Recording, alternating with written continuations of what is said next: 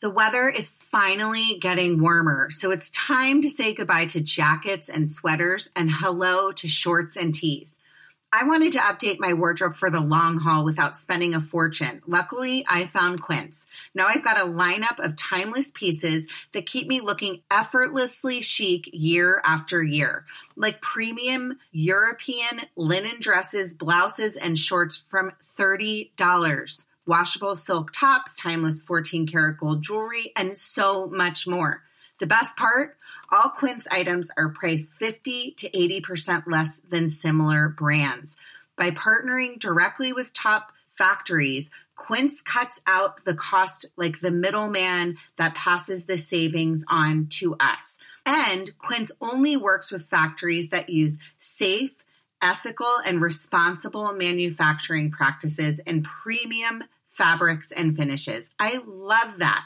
I am so excited. I have two gorgeous lightweight cashmere sweaters coming my way one camel, one heather gray. I cannot wait to wear them in the warmer months when it's chilly in LA. Throwing them over my shoulders, gonna look so cute. Can't wait.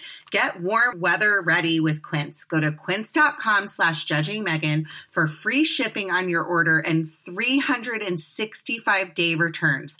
That's Q U I N C E dot com slash judging Megan to get free shipping and 365 day returns. Quince.com slash judging Megan. And now back to the podcast. America, we are endowed by our Creator with certain unalienable rights life, liberty, and the pursuit of happiness. At Grand Canyon University, we believe in equal opportunity, and the American dream starts with purpose. By honoring your career calling, you impact your family, your friends, and your community. The pursuit to serve others is yours. Find your purpose at Grand Canyon University. Private, Christian, affordable. Visit gcu.edu.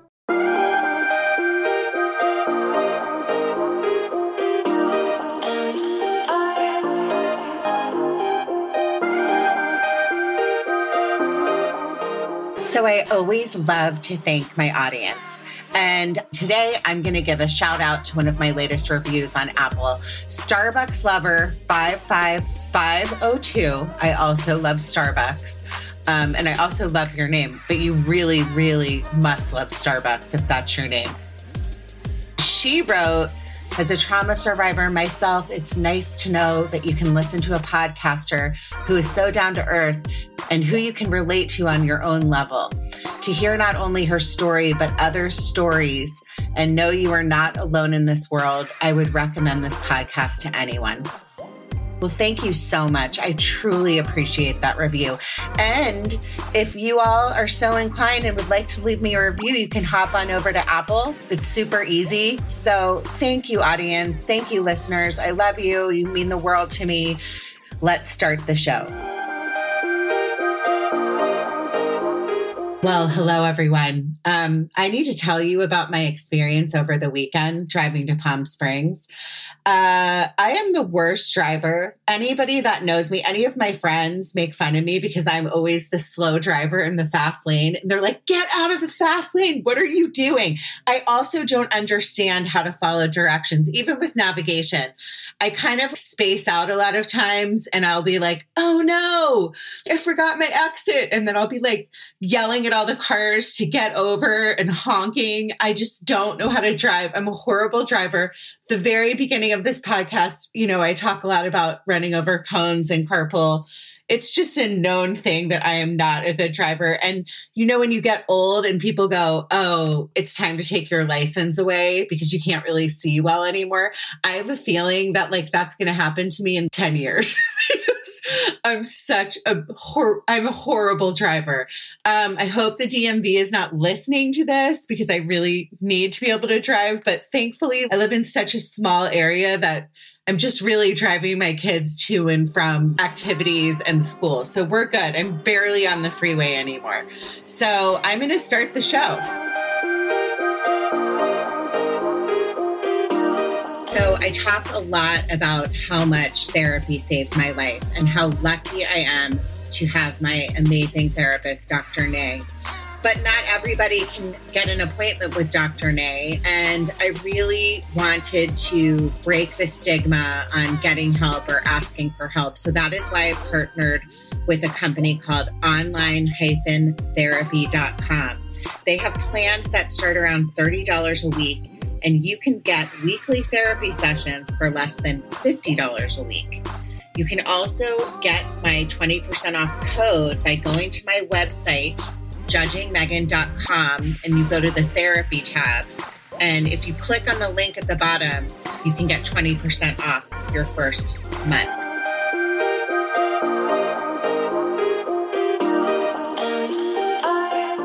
Okay, everyone. I have the most amazing guest today. Her name is Jennifer Karras. She is a friend of mine I've known for several years. I feel like longer than like I, it seems because life goes so fast. She also like funny story about Jen is she has the best hair I've ever seen in my entire life. and one day I was like getting coffee in the morning. I always look like poo, like I'm in a sweatsuit and like, you know, like no makeup, like just getting coffee in the morning. And there's Jen, like with her glowing like smile and her like beautiful, like flowing hair with her husband. They're so cute. They always get coffee in the morning. And I see her and I'm like, hey, Jen. And then I tell her husband, I'm like, your wife has the most beautiful hair. And I swear to God, I think he was like, who is this weirdo? so I, I also tell, told Jen that if you've ever seen the movie Bridesmaids, which by the way is like my favorite movie, I watch it like every time I'm depressed. Like every time it's on TV, I, wa- I will sit down and watch Bridesmaids. And Jen reminds me of, the, you know, the scene with Rose Byrne where she like turns around and she's like in this like flowing dress and she, and Kristen Wiig is like, oh, hey, you're so pretty. Like that's, that's how I feel when I see Oh Jen. Oh so, hi, Jen. Hi. How are you? Thank you oh for Oh coming on. Thank you so much for having me. My husband's used to all the hair compliments, by the He way. He always like rolls his eyes and like he's like, I get it. She has great hair. No, you have such good hair. Like people must be like, "Hi, do you want to be a hair model in a commercial?" Like you have really good hair. Well, and truth be told, I just totally chopped it yesterday. You so did. Well, you Yes, you still have good hair. And and the other thing about about you is that you're you're kind, and I that's what I love about you. You're somebody that's uh, you like. When I first met you, I was like, "There's no way this girl can be this nice," and you really are a very kind, nice person. That's like kind of always smiling, always nice to everybody, and that's that's a rare and great quality in this world and we me- we need more of you in in this on this planet. So i'll just say that. So thank you for coming on. Um thank you for sharing your story. I know that it's not necessarily an easy one to share but i think it's so important for people like you to come out and talk about like the the adversities that they've been through in their life and that's the whole point of why i do this podcast. So we are just going to start from the be- from the beginning and talk Okay. about your like your childhood, where you're from. So I grew up in Brentwood, more in, in West LA, so not not too far. Although I had never, you know, now you and I both live in Manhattan Beach. I'd never been to Manhattan Beach, nor did I come to Manhattan Beach. But um, grew up in Brentwood, a family of it was my mom, dad, my older sister, just the four of us. And I, I looking back, I I had a really lovely, amazing, blessed childhood. Um, my sister and I were two and a half years apart. We got accused of being identical twins almost my whole life. We looked so much like she had the hair. She had the hair too. We had the hair. Wow. And um and again, we were both tall. We were again always people are like, "Are you twins?" And no, we're just sisters. So we were really really close. Um at the same school, had the same interests, had a lot of the same friends. Um and I mean, again, looking back, I think, you know, we spent our growing up in LA, we didn't have a lot of like necessarily independence like we do down in Manhattan Beach. Um, we spent our summers in Catalina. And I definitely, looking back, think I had a very, very blessed, charmed childhood with yeah. And and your sister's name for my listeners, by the way, we're going to go into this story, but um, my listeners know that my angel and my best friend was named Julie, and your sister was also named Julie. Um, so I, I I also wanted to say that I wonder is is Brentwood like a bubble like Manhattan Beach or this area is like very isolated like it seems like it would be kind of like a small town in mm-hmm. uh, in like in LA as well correct I definitely think it is yeah in fact even I was up there recently and there were parts of it that hadn't changed, like this little grocery store called Sam and Sunny Foods. It still looked exactly like That's kind of where like a ton of locals go. And so I do think it's got a kind of bubble ish feeling like we have down here as well. Yeah, I just I had to ask that because I think I'm always amazed just living here that I'm like, you're actually from Los Angeles. Like there's so few people that are actually from Los Angeles. It's all transplants that have moved here. Um, but okay, so you ended up going off to your childhood was happy, super close to your sister. You ended up going to Santa Santa Barbara. Is that where you went to college? I did, yes. So um, my sister went to UCLA, and she really wanted me to go to UCLA with her. And I was, I remember getting rejected from UCLA, and I was so ecstatic because I was like, I get to go to UC Santa Barbara. My parents didn't want me to go to UCSB because they thought it was a party school. which I, I think I, it was, right? yeah. You know what's funny is I think it gets that reputation just because of the dreamy location that yeah, Yeah. Once my sister went to UCLA, my parents more realized it's really the age of the kids. Like every college is going to have its party scene. So um, I was really happy when I didn't get in UCLA because I'm like, guess I'm going to have to go to UCSB. Oh, and it was so my like own time to I followed in my sister's footsteps for you know throughout high school and everything so it was kind of neat and was my time to step out and do something different um, and and not follow in her first footsteps so and you and so you loved you loved college you then what was the when like did you end up coming to manhattan beach like right after college or how did that happen so in my in my senior year of college, um, and I, not to fast forward, but that's when my sister got sick and got her diagnosis. But okay. after college, um, I moved to Hermosa Beach with one of my best friends and never left.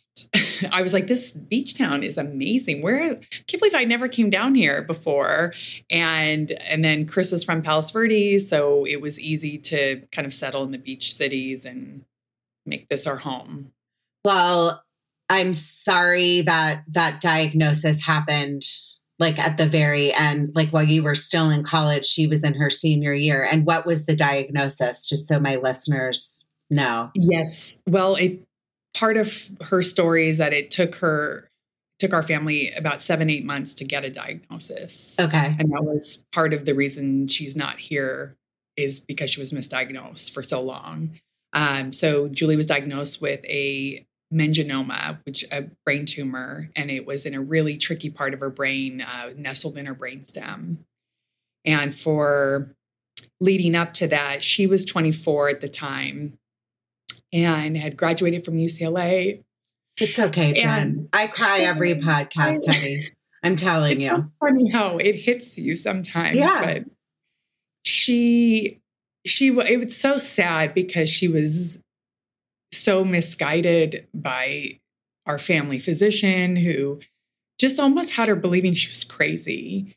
And and granted, medicine has come so far in that time. Um, you know, MRIs were new and novel. You really couldn't, it was hard to get one. Now anyone can walk into the emergency room and get an MRI.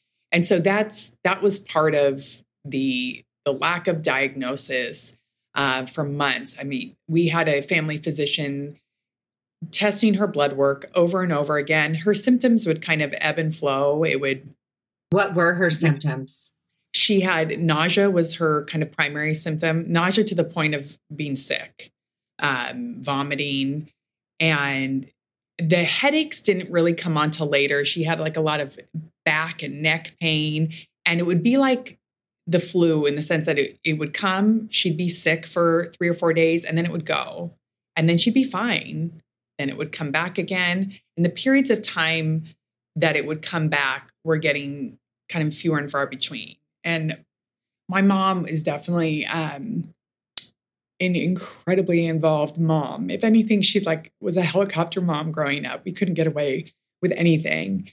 And she was just worried sick and taking Julie to all sorts of doctors. And if her since her neck hurt, she took her to an orthopedic surgeon. And everyone would kind of defer back to our internal medicine doctor, this Beverly Hills physician, who just thought nothing was wrong with her, that my mom was being paranoid and she was a healthy 24 year old who had never had any health symptoms before. And once he kind of cued into the vomiting that was happening a lot, we found out later through a malpractice lawsuit that he had in his notes that he suspected she was bulimic. And I just remember thinking, my gosh, I'm not a doctor, but I was in a sorority in college, and there were a couple girls there who had challenges with eating disorder and bulimics. And the girls in our, there were two girls in our sorority. They never advertised that they vomited. It was done in private. It was like no. So I was I'm a recovering bulimic, so no, that's not something. I'm like, that's not something you go to the doctor and say, I feel sick to my stomach, I'm vomiting. yeah, that's unbelievable. Yeah. So that was really, really frustrating. And then I remember he sent her to a therapist and I remember her saying to me, I I go in there and I don't have anything to talk about and I feel like I'm crazy. They're they're making me feel like I'm crazy with her symptoms. So it was really hard. I remember calling home in college and my mom saying, "Oh, Julie's sick again." And that that's how we refer to it were these episodes that she was sick. And finally um, she started passing out and that was really frightening. And she was in three emergency rooms the week she finally got diagnosed. And finally, uh, an ER doctor at Cedar Sinai looked at my mom and said, Your daughter is really sick. And my mom's like, We know. We've known for months. We've been trying to get her diagnosed. And he said, She's either has MS or something neurological like a brain tumor. And my mom's like, I don't even know what to pray for. And at that point, she had the MRI and they found the tumor. And I was a senior in college in finals, and I got a collect call from my sister calling from the ICU. And she was so happy and so relieved that they found something, that they there was a reason to why she was getting sick. And I remember she said, Don't tell mom and dad that I'm calling you because I know you're in finals right now, but I just had to tell you I'm having surgery tomorrow. And I'm so relieved I found something. And so I said, Well, don't tell mom and dad, but I'm getting in the car right now. And, you know, who cares about finals? And I drove from Santa Barbara straight to the hospital and sat with her in an ICU bed. And she went in for surgery the next morning. And what's hard about it is that the surgery initially was successful, but because of the misdiagnosis, her she went into that surgery pretty weak. Um, and her brain had a lot of hydrocephalus and a lot of swelling and a lot of things that happened in those seven, eight months. So, had she been properly diagnosed, I am confident she'd be here today. So, she ended up, and, and her story is one that we could tell for hours in those four years. But from recovery and surgery, just everything that could have gone wrong went wrong. And she was in and out of the ICU, back and forth, shunts, um, vocal collapse, vocal cords collapsing, nerve damage. Like she literally was, we lost her, could have almost lost her many times during that hospital stay. And from the time she had surgery, she was in the hospital uh, for four months. she is, was in the hospital for, okay, so there must have been for her like it was like a living hell because she had been told she was crazy and she knew there was something wrong. So the pain that she must have been going through internally, not only being sick, but also the fact that she was being told she was crazy, I can't imagine. And then this the the like knowing the relief, but then also getting you know, in like being in the hospital for four months and getting sick like that and having to suffer. And it, and it's, it's so unbelievably like when you love somebody so much like i i lost my father in a 9 month battle to leukemia and it's it, i'll never forget it it was so painful you know to see your family member go through something like that and your hands are tied and there's absolutely nothing you can do except be there be there for them love them. But it must have mm-hmm. been so scary for you. Like how did you how did you deal with it? What did how did you how were you able to finish college? Oh my gosh i that was i i think at the time you know our whole goal was that she was going to get better and i think we you know had we known how it would have all ended i think that was just not even in the front of our mind and so even when she was in the hospital it was like I just remember thinking, oh, the goal is to get her out of the hospital. The goal is to get her better. The goal is to get her in as many therapies as possible, regain everything that has been stripped of her. Um, my senior year in college was the rest of it was brutal. Yeah. I I remember my parents because that was in the winter. She had surgery in December and of course I just I feel like I grew up really really fast with this was like the biggest life lesson that had come across my plate. And my heart was in LA, but I had to go back to school. And I just was really disconnected um, from the college scene. From I had my closest girlfriends who are still to this day my closest girlfriends and sisters really be there for me and get me through it because I literally would come up, go to classes in the week, and then I was home every weekend and at the hospital. And my graduation, I just remember it was, it sucked because yeah. it just wasn't celebratory at all. My sister had just recently gotten out of the hospital. And, you know, that was like to be a family event. And so my mom, just my mom came up. My dad stayed home with my sister. And it was, it was just, I shouldn't even say it was bittersweet because none of it was sweet. It was, it just didn't feel good and it didn't feel right. And I was anxious to be done at Santa Barbara at that point. And I, and I loved, loved, loved my time at Santa Barbara.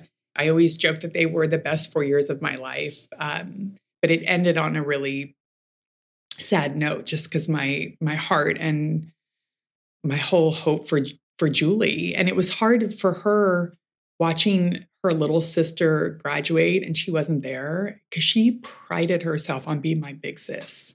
She was there every step of the road in my life. I feel like so she, I think at a point when I was graduating, and then my parents were like, Jen, you gotta, you know, get out there in the work world and get a job. And so I moved home with her. We were both living at home. And after a few months, I got an apartment in Hermosa Beach. And I that was really tough. And it was tough on her to see like her little sister was doing the things that she should Couldn't be doing. Do. Yeah. Be doing. Um so that was but and then again, the whole goal, I just remember thinking every year at Christmas, like next Christmas will be better. Julie will be better. Julie will be back living her life. And it was like five steps forward, three steps back. How how long did was she sick? How long did she suffer? For four years. Oh, so it was the four years. Um, she ended up um, you know, we were she was in every type of therapy. Everything was affected physically after the surgery, after she got home, except for her her cognitive was 100% Julie. Her memory, everything was was Julie, which was a blessing and a curse because it was so hard on her emotionally. But her balance, walking, talking, speech, vision, swallowing, hearing, everything had been affected by the surgery. So she was in every type of therapy you can imagine. Um, and that was her life. Like that was my my parents driving her to different therapies, but the whole goal of like she's so young, she can rebound from this. Yeah. Um, and after just kind of feeling like we were on this cycle of five steps forward, three steps back for so many years, we, on a routine MRI, the tumor came back. And that was devastating news. Um, and they had suggested surgery. And as a result of the surgery, they were talking about all of the things and areas that it's going to affect her. And she hadn't even gotten back to where she wanted to be in terms of being living independent, driving, working. And she opted not to do surgery. And as a family, we just we were all on the same page and supported her. And so we we lost her five months later. I'm oh, I'm so sorry. I know how hard it is to talk about this and you when you go through something like this you never ever ever forget that deep like the dark dark pain right? Um i i just like i'm at a loss for words because i remember similar things with my dad when the third round of chemotherapy didn't work for him and we were told like he's there's nothing else you can do. And he chose not to do chemotherapy for the fourth time. And then you just have to accept it. And it sounds to me like your whole family was like my family going well he's a fighter. He's going to fight this.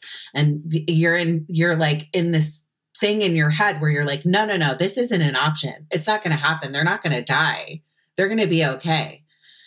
So i i my heart goes out to you because i know what that's like in a different way. And and the amount of suffering that your sister had to go through just really is is horrible to hear. And i i'm glad that you sued that doctor by the way. Sorry i had to say that because um it's it not cute. it was her decision. She wanted yeah to it's not um, okay. It is not okay.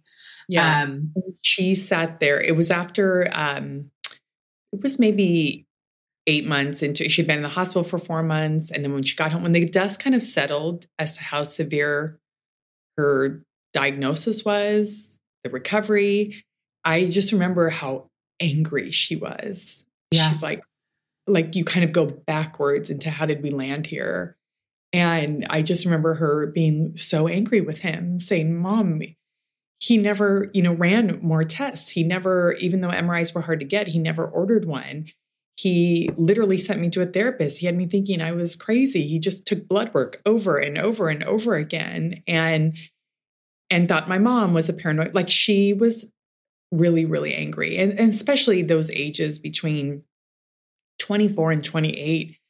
You know, she was watching her friends live the life she used to have. And a lot of them at that time were getting engaged and getting married and asking her to be a bridesmaid. And you know, there was just so many things that she was missing out on. And so she, bless her heart, was so angry and upset with her situation. And and it just felt like it didn't have to be like this. In the end, was she at peace with what was happening or how did how did that go?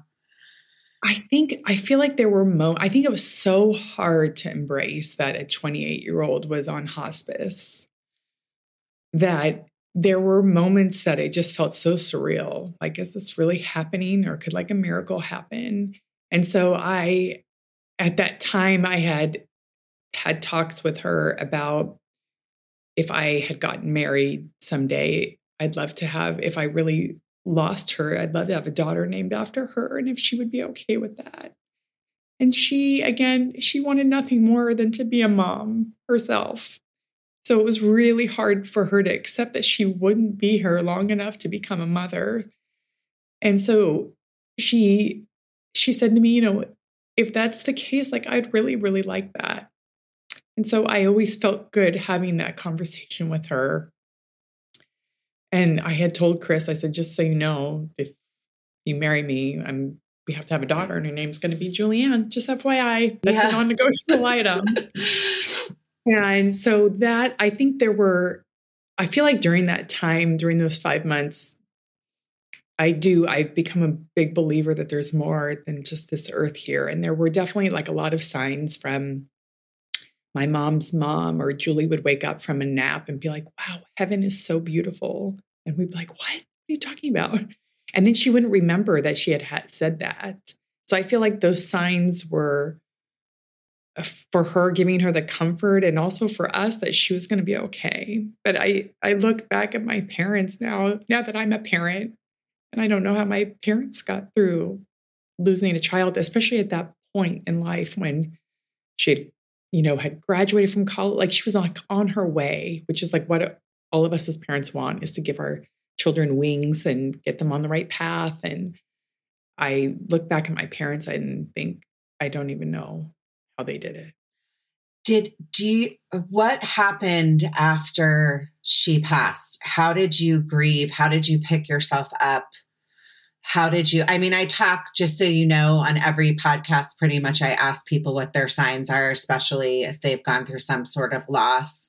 So I love hearing because I also am very spiritual and I believe um like in my mission in life is to be with my angels, my dad, Julie, my best friend who died at 28 as well. Um, you know, my sister that passed away. I'm convinced that they're that they're with me a lot.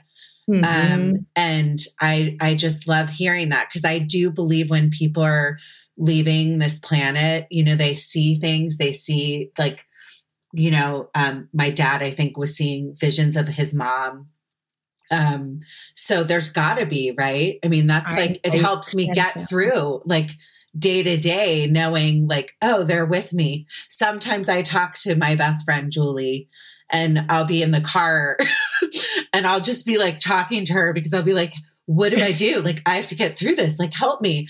And people probably think I'm crazy. They already think I'm crazy. So whatever, I'll just pile it on.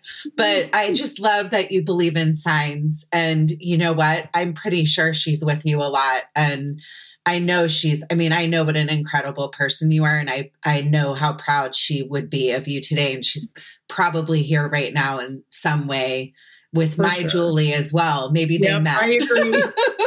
we always um, she's social chairman of heaven. She's in charge of like running, orchestrating all the parties, yeah, the welcome committee, and everything else. So I do. There, I mean, if I had written them all down, the list of signs over the last, we're going on twenty years of of losing her. I just know it's not coincidence. So I feel like when I have a friend or someone close who experiencing loss, I feel like one of my little tokens of trying to get them through it is don't dismiss anything as coincidence. Like, yeah. What is what is a sign that you know? Like is there something like my sign is butterflies? Like I talk about this a lot every time I see a butterfly. Like I I think I had your friend Tara Hackley on yes, recently yeah. and I think it was her episode and I was like one day I was on the wood chip path and I was by myself talking to a butterfly. like so what what is a sign that you know she's with you? there's it's funny i feel like she's got control of my radio and i there's there's a couple songs um, they both happen to be by LeAnn Rimes, and one of them's i need you and i would i remember driving back from the hospital back to my apartment in hermosa um, and just crying thinking like i need her like like water like breath like air i can't imagine mm. losing her and so every now and then it's funny, I will either be switching stations and it'll come on right at the beginning. And it is like, it's either a moment that I'm thinking of her. I, a few years ago, went back back in Brentwood past our childhood house. And on our way there, that song came on. I'm like, she's in the car. She's right here. And I just know, again, it feels so meaningful when something like that happens and the timing is so perfect that I just know I I always say if you beat it up too much, like it's their way. It's their way of communicating with us because they can't pick up the phone and call us. So I feel like if it makes you think of that person that you lost, it's for sure them. It's for sure their way. So I, I, feel like I could go on and on about the signs. And, and another one is the fact that my little Julianne is the cookie cutter of my sister. It is it it blows me away how much she's like my sister in so many ways. I love that. And and you know, um I think that when people are listening to this that like and they are going through some sort of loss, it is so important that we talk about our signs because everybody at some point in their life is going to go through some sort of trauma or loss. It's part of life. And so to be able to hold on to those things and by the way that's not a coincidence that's a sign mm-hmm. like there's no way that LeAnn Rimes does not play that often, by the way, on the radio that just pops on. You know, um, that's I love hearing that. So let's go to like what how you like went on. How did you go on? You were living in Hermosa. You I Chris and I had been dating at the time. Okay. And so and I think that was a huge bonding for us is that, you know, he met me when my sister was sick and and then went through the loss with me as well. And I got really got to see kind of the stand-up man that he was and and just that was incredible in our relationship. Um, he was a huge part of getting me through. Yeah. And and even though he never got to experience like the healthy, well Julie, I feel like he he knows her. And that I think that was one of my things is Julie was worried about being forgotten because of her age. She's like, I I worry that everyone's just gonna move on and forget about me. And I that stuck with me so hard. I became dedicated to like, you'll never be forgotten and your story will never be forgotten. So other women and other people won't go through the pain that you had to. And so that definitely became one of my missions of like, she'll never be forgotten and and letting her having not only having the namesake of one of my children named after her, but we celebrate her birthday is big and it always has been. Her birthday's October 16th and I can't believe she'd be 50 this year, which is wild because she's forever young in our hearts and my memories. Um, so we celebrate her birthday every year. As you know, I do the tour de Pier and have Julie's Angels there. So I I've just been dedicated to we had a scholarship at her sorority for about 10 years after she passed away. That was the Julianne Sadler Memorial Scholarship. So my mom and I would go up to her sorority at UCLA, and these girls wrote essays. Uh, and that was, again, just keeping her name and her story alive. I think that's been therapeutic for me. And it makes me feel good that I'm honoring what she wanted. Well, I love, by the way, I ride in the Tour de Pier on your team for Julie's Angels. And um, it's really cool that you do that. And you always have these cute hats made and t-shirts and a lot of the local moms and your friends ride and it's a it's a really special day i wanted to backpedal a little bit and ask about the diagnosis what how do they know how the brain what caused the brain tumor? Was she carrying the BRCA gene? What what what, what do you know about that? Or was it just she it just was just yeah it could have been they don't really know. Um i mean it, it could have in theory been something she was born with. It could have been something that because of the symptoms it was causing we we kind of believe that it was something that happened in her late 20s. But as to why or how, there are no known answers. Which is difficult, I'm sure, because you're like, well, why did this happen? And you'll never really understand because brain tumors are rare, you know, it's mm-hmm. not. Um, so you ended up getting married, living mm-hmm. like moving to Manhattan, Hermosa. Um, I love, I love that you met your husband. And I want to say this. My husband met my Julie, my best friend, and he was, we were, he had just met her because we just started dating. Um, he went to her wedding. Um, she really liked him. Ron, Ron and Julie hit it off, but I believe like he helped me. If I wouldn't have had him when I lost her, I don't know like how I would have picked myself up. So I think like how lucky are we that we have the spouses that we do mm-hmm. that have mm-hmm. that were brought into our lives for I believe reasons you know and it, and he and you're so lucky that he did know Julie and you've been able to be together all these years and she's watched you from heaven, like have your kids and have your family. And I just, you know, I believe in that stuff. I think it's I agree. happens for a reason. He was um, there when we found out we when I lost her. I mean, and he was there that night and he was there when the coroner, like he was there through so many of these really deep, intimate details of a family. So yes, he really got some points there. Yeah, he has some points in heaven with JC too. I think Ron does. My husband does too because he's helped me through a lot of things. Um, but to to go ahead, so move ahead. So you got married. You you settled in Manhattan Beach. Um, mm-hmm. I, you at this point, like, what was your grieving process like? I mean, we're all still grieving. We're we all still miss our like our loved ones. Even you said twenty years. I sometimes I think about my dad or Julie, and I'm just like, I can't believe it's been that long. You know, you'll never really, your heart will always have a piece of it that's missing, you know? For sure. Always. And that, so my, our wedding was just shy of two years of losing her. So it was, I had her, I really, again, wanted to honor her at my wedding. Mm-hmm. And so no one else was going to be in the maid of honor position except for her. So I have, again, a lot of really close, amazing girlfriends that I met in college who were all bridesmaids. And I had one of them, there was a special maid of honor bouquet that she carried down the aisle and then gave it to my parents. And I had a write up in the program. And it, again, my my goal was to honor her. I just knew she was there, and that was her role that she would have absolutely loved and cherished and been so proud to be. Um, and that was, I think, a way for our family to, by welcoming Chris into our family, it was like a way of kind of having some joy and trying to kind of a new chapter to be excited about.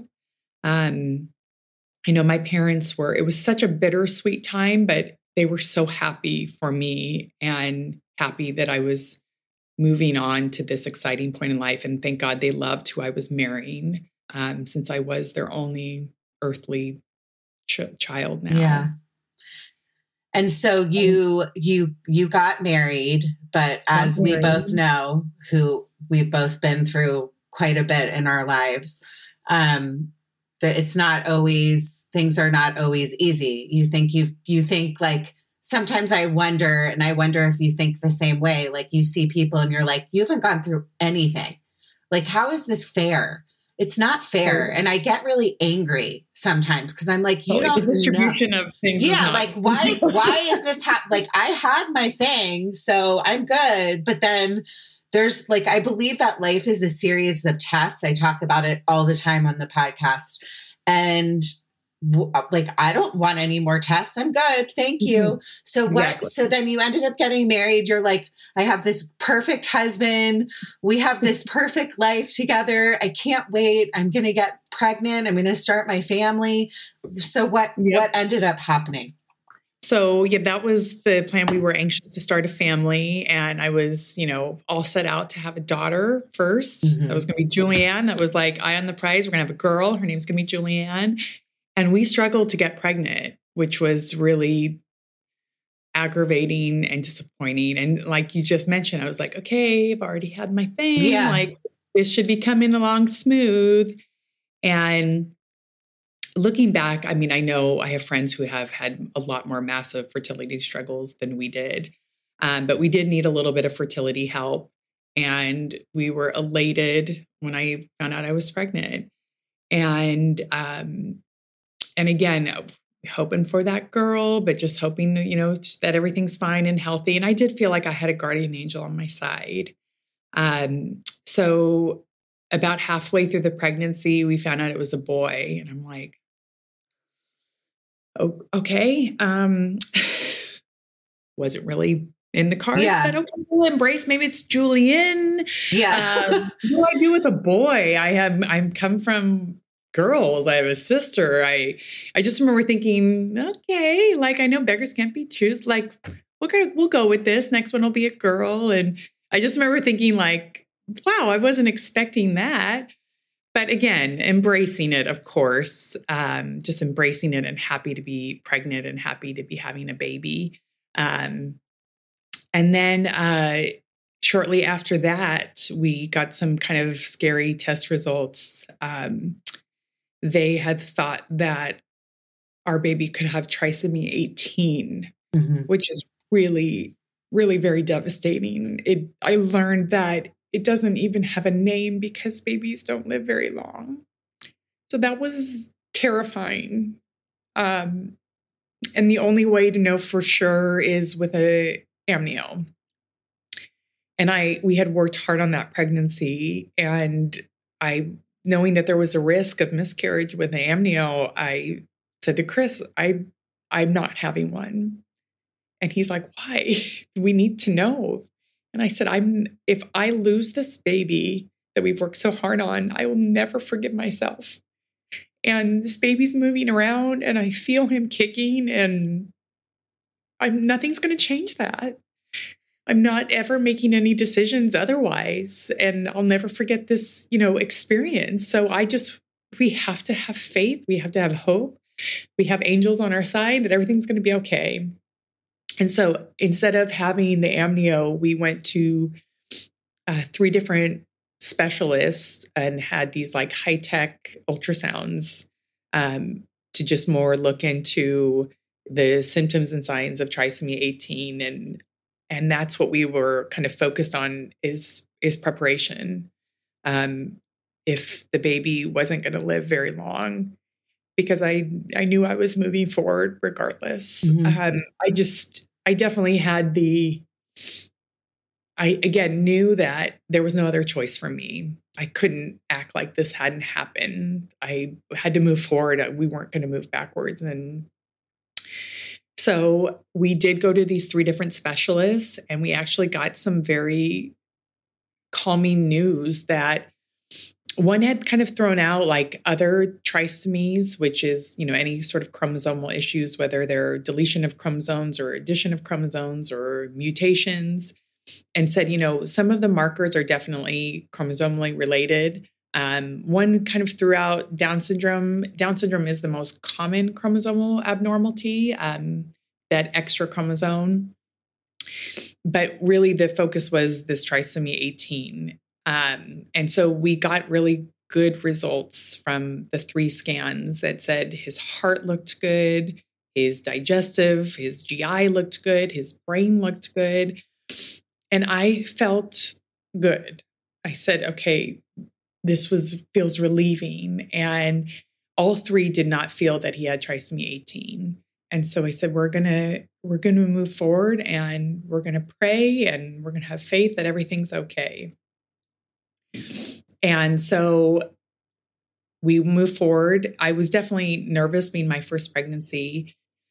And um, I went into not hugely premature labor, but at 37 weeks, um, I went into labor and it was a very fast labor, uh, much to our surprise. My parents didn't even have time to get to the hospital.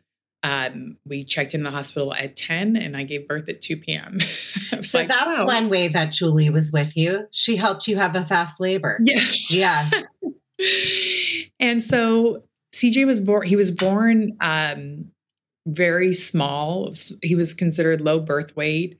Um, for I had gained 55 pounds. I'm like, and I just gave birth to someone who's four pounds, two ounces. I'm like, how does math add up here? Me too. I gained 60 with both.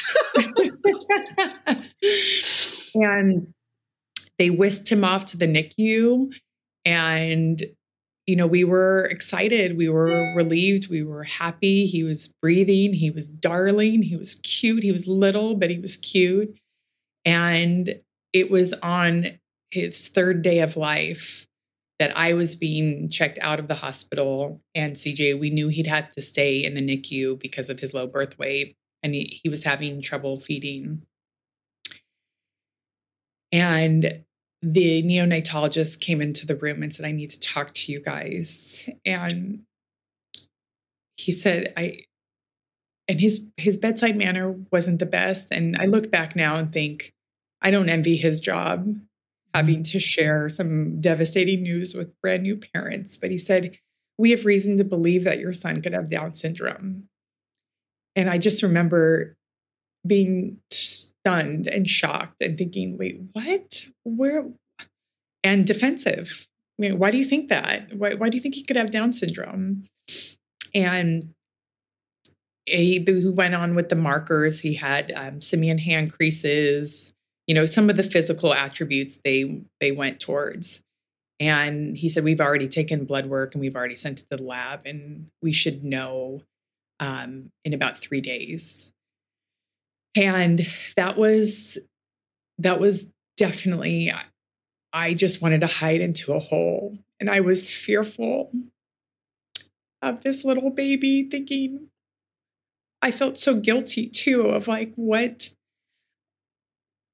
the fear again fear of the total unknown. I think you know you have a baby and you want a smooth path for them. And so kind of knowing up front that your baby's going to have struggles is is really hard and then we went back to thinking okay well they thought he had trisomy 18 um you know now this kind of made a lot more sense and looking back you know again i I 150% would not have done anything different. I think that, again, that those angels by our side, had I known for sure that he had Down syndrome when I was pregnant, it would have been a really worrisome pregnancy. And I had some worrisome laced in there with the thought that came across our mind. We already got to kind of dance with the idea that our, our baby could have special needs.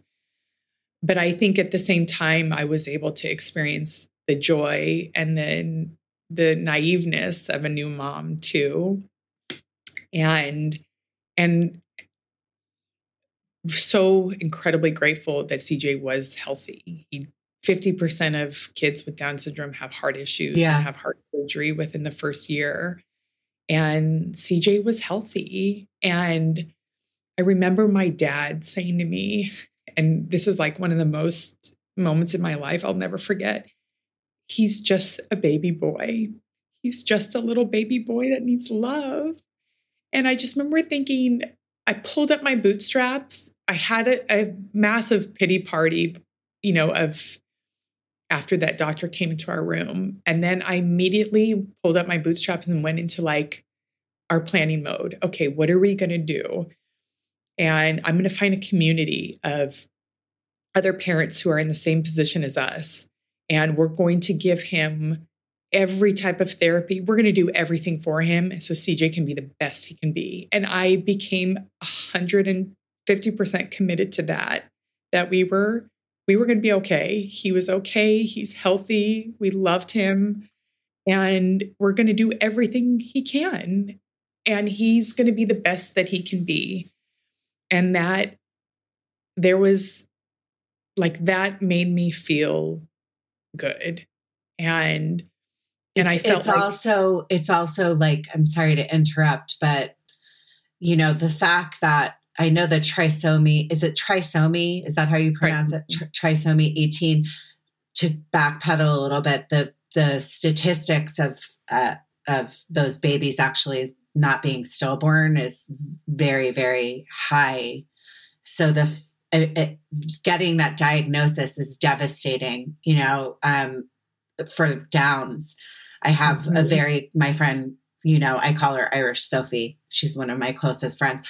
Um, we've talked a lot about that too, and how it's like, you're like, wait a second, this isn't what I was supposed to have. Like, that's I can't be like you're like so happy when your baby's born, but yet there's also this feeling of like, but what do I do now?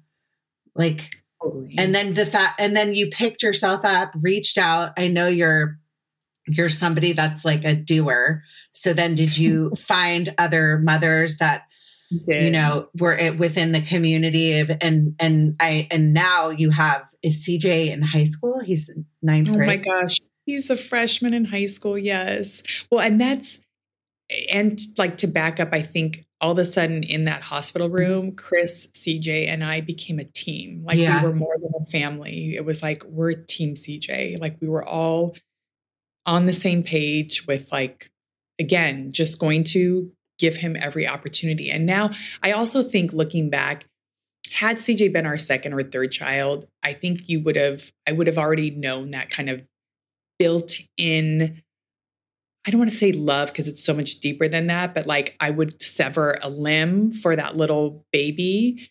I feel like once you're a parent, you, I always say to new parents, like it's a whole new type of love. Like you know you're going to love your child, you know you love your parents, you love other people, but when you have a child, it's like this whole new chapter of love that you really would chop an arm or leg off for. And it's such an unconditional type of love. So I feel that I think Sophie and I both connected to with them being our firstborns. Mm-hmm. We didn't quite that concept was a new one for us.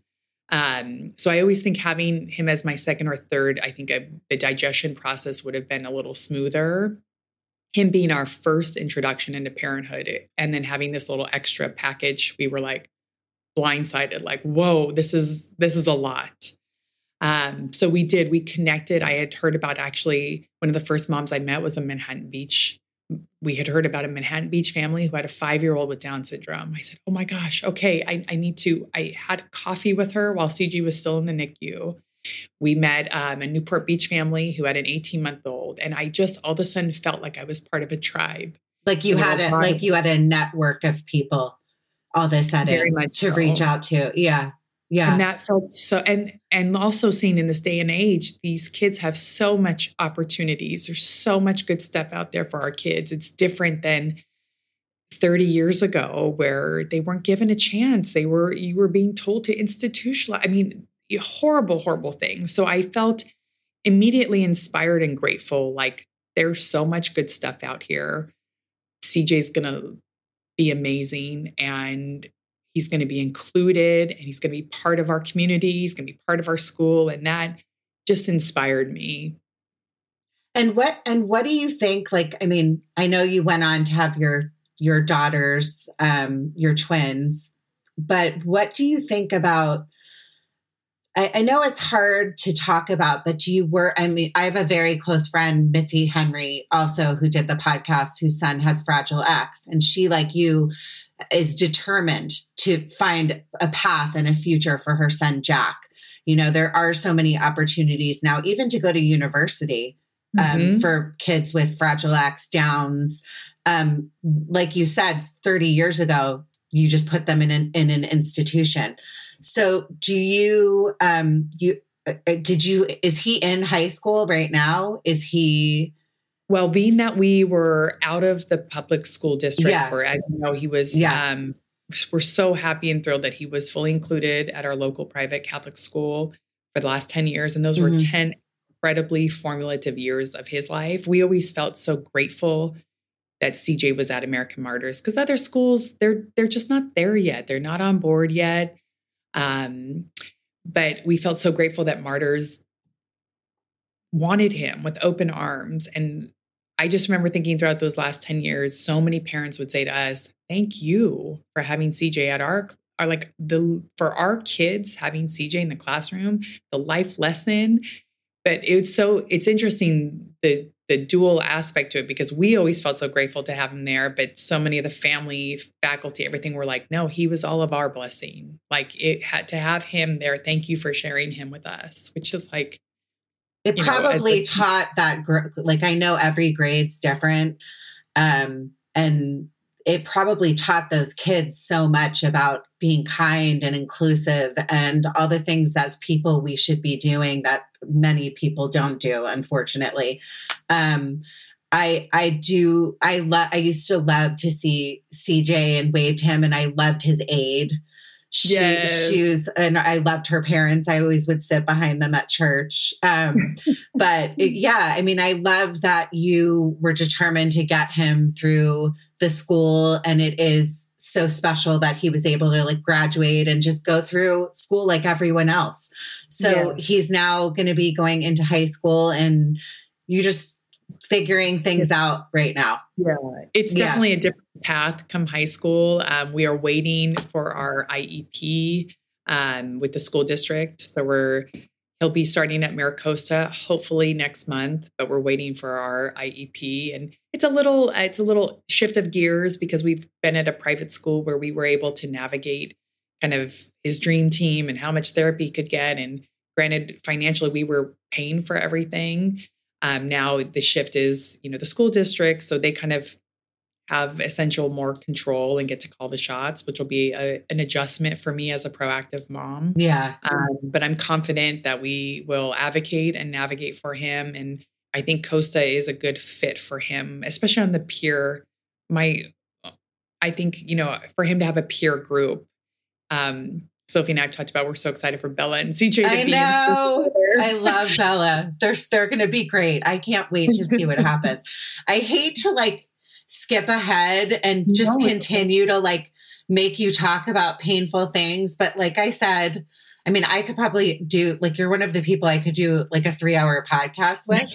um, but I like, I want my listeners to really know what you've really gone through in your life, and it hasn't been easy. And, you know, I love seeing that CJ is thriving, and you went on to have two amazing little girls that are now, what are they in eighth grade? Seventh. They're in eighth grade. They're in eighth. They're in eighth grade. So you won't be at Martyrs anymore. No, our last year.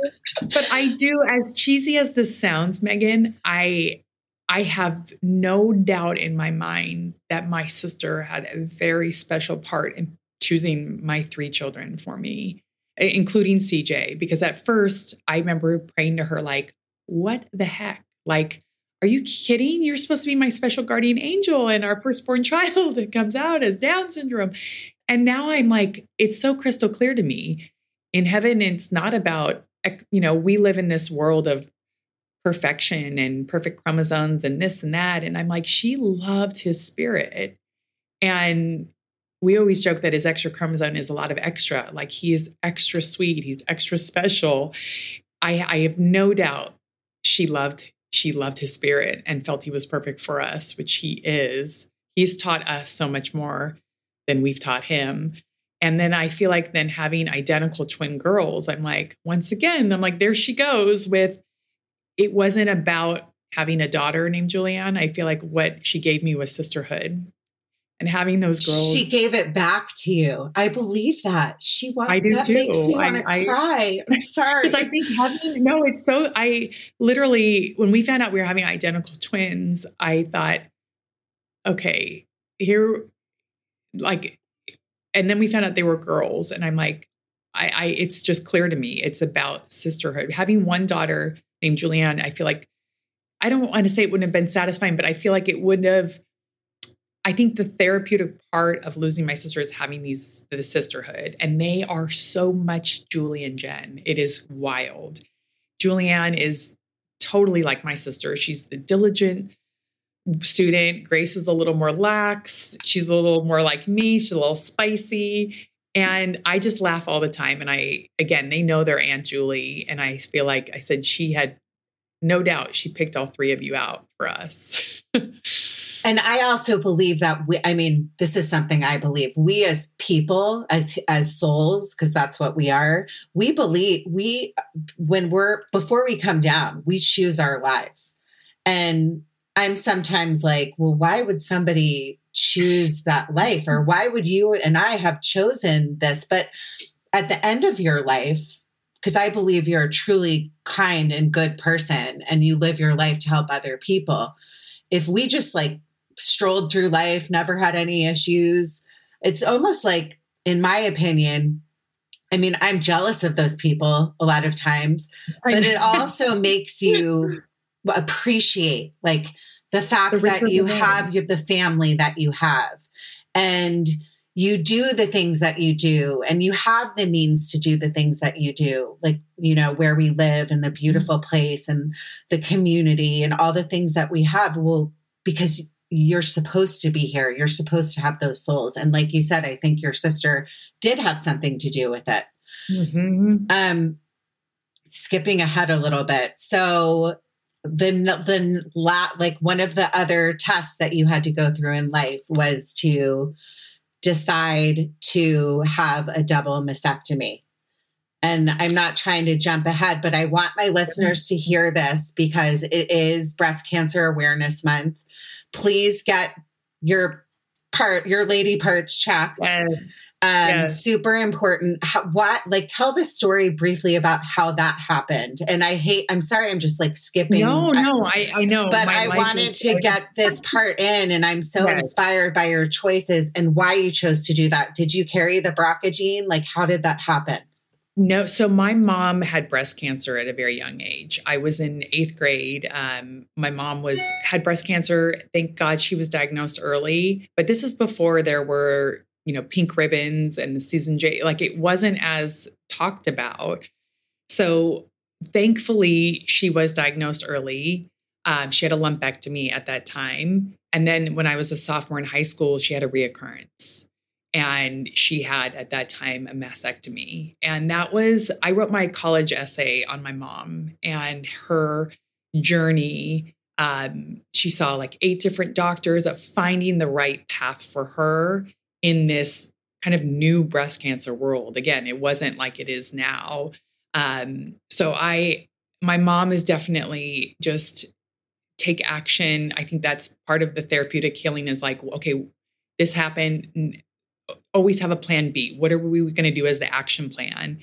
So, knowing that was in my genes, her mom had breast cancer, but later in life. So, it is different when you premenopausal, postmenopausal. Mm-hmm. So, my grandmother was postmenopausal, which isn't as aggressive, but my mom was 42. I mean, that's it, it could have it could have been bad had she not been, been diagnosed.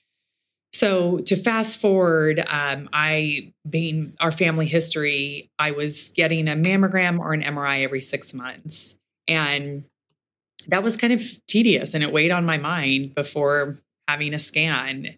And I sort of felt like I was a ticking time bomb that this was going to happen to me. At what point in my life is this going to happen? And so I had a I had a finding on a mammogram, and I had to have a biopsy on it going through that process, I I was ecstatic and relieved when we got good news that it wasn't uh, breast cancer. But going through the process of a biopsy, I was like, I think I'm done here. Mm-hmm. I, I felt like this was my warning. And I said to my doctor, would I be crazy to think of prophylactically taking this in my own hands? Because going through the process of finding out about the news, waiting for the biopsy, I, I just, my family has been through so much. And obviously, with losing Julie, I just thought, I can't even have my parents have me go through breast cancer. Yeah. And I just really became, I said, I know that sounds aggressive. And she looked at me and she said, No, with your family history, it's actually not outlandish. So if you want to go down this road, let's investigate it. So I kind of was down the road expecting someone to be like, stop, that's like way too aggressive. You shouldn't do that. But again, because of my family history, I just kept going down the road. And I thought actually our insurance company would kick it back, and they didn't. And so sure enough, I my husband was very supportive. He has a a lot of breast cancer in his family. So I had everyone behind me like my doctor, my parents, my husband, you should do this. And I, in my heart, felt like I should do this too. And at this time, I feel like they've come so far with mastectomies and like it's not as an invasive, marring process that it used to be. And I said to the surgeon, I need, it has to be easy in the sense that he, he wanted to kind of split it into multiple surgeries. And I said, I've got three young kids. I have to do it in one shot, like do it, recover, be done. He's like, Well, you're not going to get the best cosmetic result. I said, Look, anything's going to be better. I've had three children. So things aren't looking great in this department anyhow, I'm sure anything's going to be better than what I have. But I said, I have to do it in one surgery. So we did the, he brought in a reconstructive surgeon. They did the double mastectomy. They did the reconstructive surgery right there. I recovered for about six to eight weeks and I got back on with my life. And eight years, that was eight years ago. I am so grateful that I took that off my plate. I am so, again, it was a bold, aggressive move, but I am so happy that I did it. You know what? And I would have done the exact same thing. I think that if you have gone through like seeing a family member that you like is your best friend like your sister was suffer and go through the things that she went through and and not to mention being a mother to three kids i think i would have chosen the exact same path. Because living um living knowing that you're like constantly going well when is it going to happen? When it what, what what's going to happen in my next mammogram? I i i would i think there's many women that would have made the same decision and i honor you for that and i think you did the right thing. And again it's a personal decision. Um it is. you know i'm i'm about to have to go through um like just going backwards a little bit with the testing. It's so important for women that are listening to get these tests get checked. Please do it. I have friends sometimes that will tell me oh like i haven't had a mammogram in like i mean i'm past due because of covid and everything but mm-hmm. i haven't had a mm-hmm. mammogram ever and they're in their 40s i haven't you have to do these things you have to go to the gynecologist you have to get yes. checked um, and i will say if you have dense breast tissue yeah. which so many women do you can't stop at the mammogram. You've got to have an ultrasound as well because so many women, I feel like I do think more doctors are onto that now, but with dense breast tissue, you've got to take that extra step because it could be hiding in there and you don't see it. And that's a, a mom at our school with that exact scenario. That's so, interesting. I never knew that. I'm glad mm-hmm. you're telling me that. Well, I think too, um, you know, the like I don't want to, I wish I could talk to you for five hours, but I really want to say, um, you know, all of these things that you went through, like there, there's a reason why I see you and you're, and there's certain people that like light up rooms and you're one of those people. Like you just Aww. are a very, very incredible person and soul. And when I see you, you just are somebody that makes me smile and i'm i i have to tell you i'm sorry for all of the things that you've gone through in your life but i think that all of the things that you've gone through in your life like there's a reason for it. And i'm pretty convinced that your sister is up there right now so freaking proud of you waiting for the day that you are reunited and together again. And um in closing, I just really quickly need to mention you are a rock star realtor. and so not only are you like a mom, you do all the things that you do, but you're also like one of the top agents in Manhattan Beach where we live in our area, Hermosa. Um, and I'm just always amazed by you. And I'm so mm-hmm. honored that you came on my podcast and you've shared your story. I know I'm going to hear back from listeners how much your story has helped them. Thank so you, thank you. Thank you so much, Jen. Um, thank you for having it, me. This was so special. It is special. And I'm pretty sure our two Julies are are yep. just, just oh, met. They met each other. Um, yep. But in closing, um, I just want to say I started this. I always used to say, keep living, keep praying, and keep growing. So I said that for the first year of my podcast. And now, in closing, I started to say something that my dad used to say. He used to say, be happy by making other people happy. And I think that you're doing that, Jen. You're so you make other people happy. So continue to do the work, continue to like fight the fight, continue to ride the Tour de Pier and do all of the things that you do that make you so incredible. So thank, thank you, you everyone. Thank you for listening and thank you always for for supporting my podcast. I love you. I love all my listeners. Thank you. Thank you. Everybody. Have you heard of Instacart? If you have not heard of Instacart, I don't know where you have been living because it saved my life. I don't have to go to the grocery store. I can get my stuff delivered to my house. And if you go to judgingmegan.com forward slash Instacart, you will get $35 off of your first order if you've never ordered before. So I would say get on there right now and skip your trip to the grocery store.